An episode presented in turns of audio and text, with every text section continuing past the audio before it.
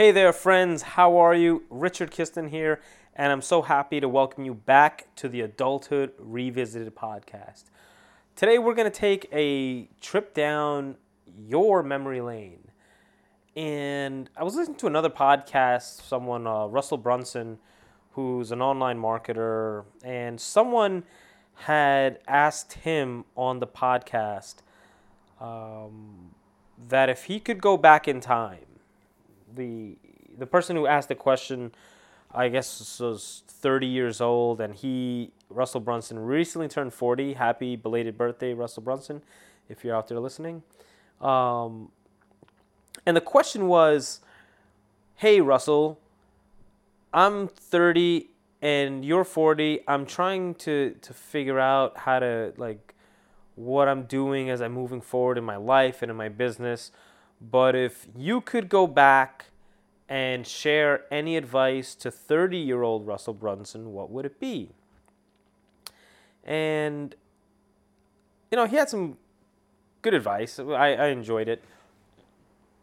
It was, uh, he suggested, you know, kind of went off topic, but that in retrospect in building his business and whatnot, he would probably stay in his lane, find what he's good at, and just leverage the hell out of it in everything he does. Instead of trying to build up all you know when when you recognize your weaknesses build up your weak you know strengthen your weaknesses. Um, he said he would just take his his strength and leverage the hell out of it which was i thought was cool. But then it got me thinking about my own life obviously because i'm revisiting my adulthood. And um, at the time of this recording i'm 35 and i was wondering like what would i what would i do differently if anything, going back five years, I mean, if I would go back 10 years, I probably wouldn't change a lot. But five years, I, you know, I would rethink a lot about what I was doing, how I would, how I would operate in the last five years. Um, and I'm going to be brutally honest. I, I think I would pursue my like what makes me really happy more. And again, I I've said this on several episodes, especially the, the first episode of the podcast, that it's not that I'm not happy, like I'm content, right? I have great, great a lot in my life, but especially when it comes to what I'm doing with my time, what I'm doing with my day, it's eh. It's all right. Like doing legal work it has it serves it's it's a service to people. And just like everything else, teachers and and doctors and and chefs and you know, maintenance folk, like everything serves a purpose. It's in service of other people. But I don't get like excited about it. I enjoy helping people. I enjoy helping people reach their goals and achieve their goals.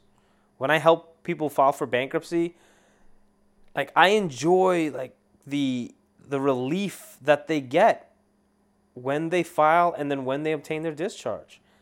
I help people I, I enjoy helping people and experiencing when they buy a house because oftentimes for many people like a house is the ultimate it's still like the ultimate dream in america.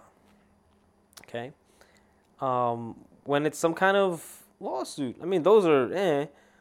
But yeah i enjoy helping people achieve the goal that they want. So the experience of it of the of helping serving others to achieve a goal i enjoy. But the actual work itself the day to day that grind, man, I don't find joy in it. And, you know, I don't know if that makes me a bad lawyer or what, but like writing briefs or or doing legal research or preparing a petition, going through a contract, I don't I don't get excited about that. And so you know, I, as I've been thinking about what I want to start doing with my time, more and more I'm finding like this kind of creative work is really gets me excited.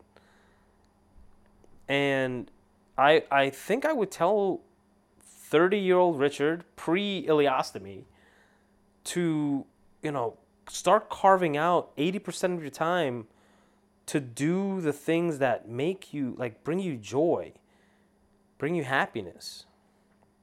Because money will come.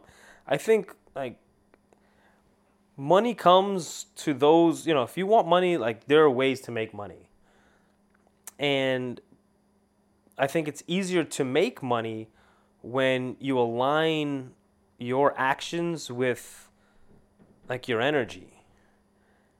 And part of me really feels that my business, my practice hasn't really seen the growth that let's say other practices have because there's resistance there. Yeah, I mean, I could I I'm sure that if I really thoroughly enjoyed doing the legal work, the day to day, the like mind numbing stuff, that my I would have a like a booming practice, but I don't. And I think it's it, you know the, as I've thought about it more and more, I think it's because of that resistance. Um, so I think I would go back and like tell myself, "Hey, Rich, man, make sure you calendar whatever it might be, a couple hours a week, to work on your book, to work on I don't know, work on a podcast." Work on just having conversations with other people, not about legal work, but just about like with people. Be with people. So I'm curious, AR Nation, I'm going to ask you that question. If you can go back in time and talk to, let's call it 30 year old you, or whatever age you want to think about. Insert insert your age of choice. If you can go back and talk to that younger you and give it advice, what would you say to the younger you? It's a curious question. It's it's not as profound as maybe asking yourself, what if I die? Like what's my life? What am I leaving? Like what if I what do I do with my time on earth? It's maybe not that profound but it's still a very, very profound question. Even five, like five years doesn't seem that long ago, but it's five years. And I'm only admitting it to myself recently that, you know, I, I've used five years of my limited lifetime to, in, in doing stuff that it's, again, okay, it's content, it pays bills, but not not the best use of me as a human being. At least I think that, I feel that. So, AR Nation, I'd love to know what you're thinking. I'd love to know what advice you would give younger you. And to make that happen, I'm happy to tell you that the Adulthood Revisited website is up. It's version one, but it's up. Also, the email is up and running. Tested it several times. Podcast at adulthoodrevisited.com. So, again, if I implore you, I encourage you, let me know what you're thinking. Let me know what you would tell younger you. Email it to podcast at adulthoodrevisited.com or on Instagram at adulthoodrevisited. I haven't put much on this page yet because Uncle John is supposed to be in charge of it, but here, here he is, Uncle John. Uncle John? Nope, he's asleep. Okay. Uncle John's my dog, if you didn't know that.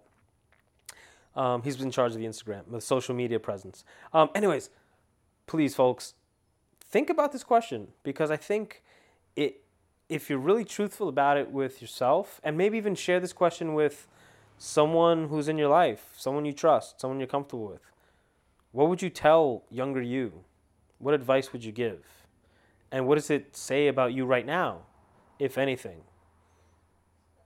Because as I've asked myself that question and thought about it and come to the realization that I've been okay, I've been content, but not extremely excited, not extremely happy that I haven't been using the all of the gifts that I have for the best use. And as I move forward to the next 5 years, I should use the time that I have in service of those what I feel are best uses. So, with that, folks, I hope you found this this episode enjoyable. I'm hoping you're enjoying the podcast, and if you are, if you haven't already done so, please subscribe on wherever you listen to podcasts. Leave comments, ratings, reviews. Um, you know, I'm I'm very curious to know what you're thinking about it. If you are enjoying it, or even if you're not enjoying it, do me a favor and share it with the people in your life. Let them decide if they can enjoy it, if they want to leave a rating review. Um, and again, podcast at adulthoodrevisited.com. I'd love to know what advice you would give younger you or anything else. If you're interested in being on the podcast, that'd be great as well, as I'm setting up the calendar moving forward. Um, and anything else I, that you'd like to share with me. Uh, until then, until later, AR Nation, be well. Bye for now.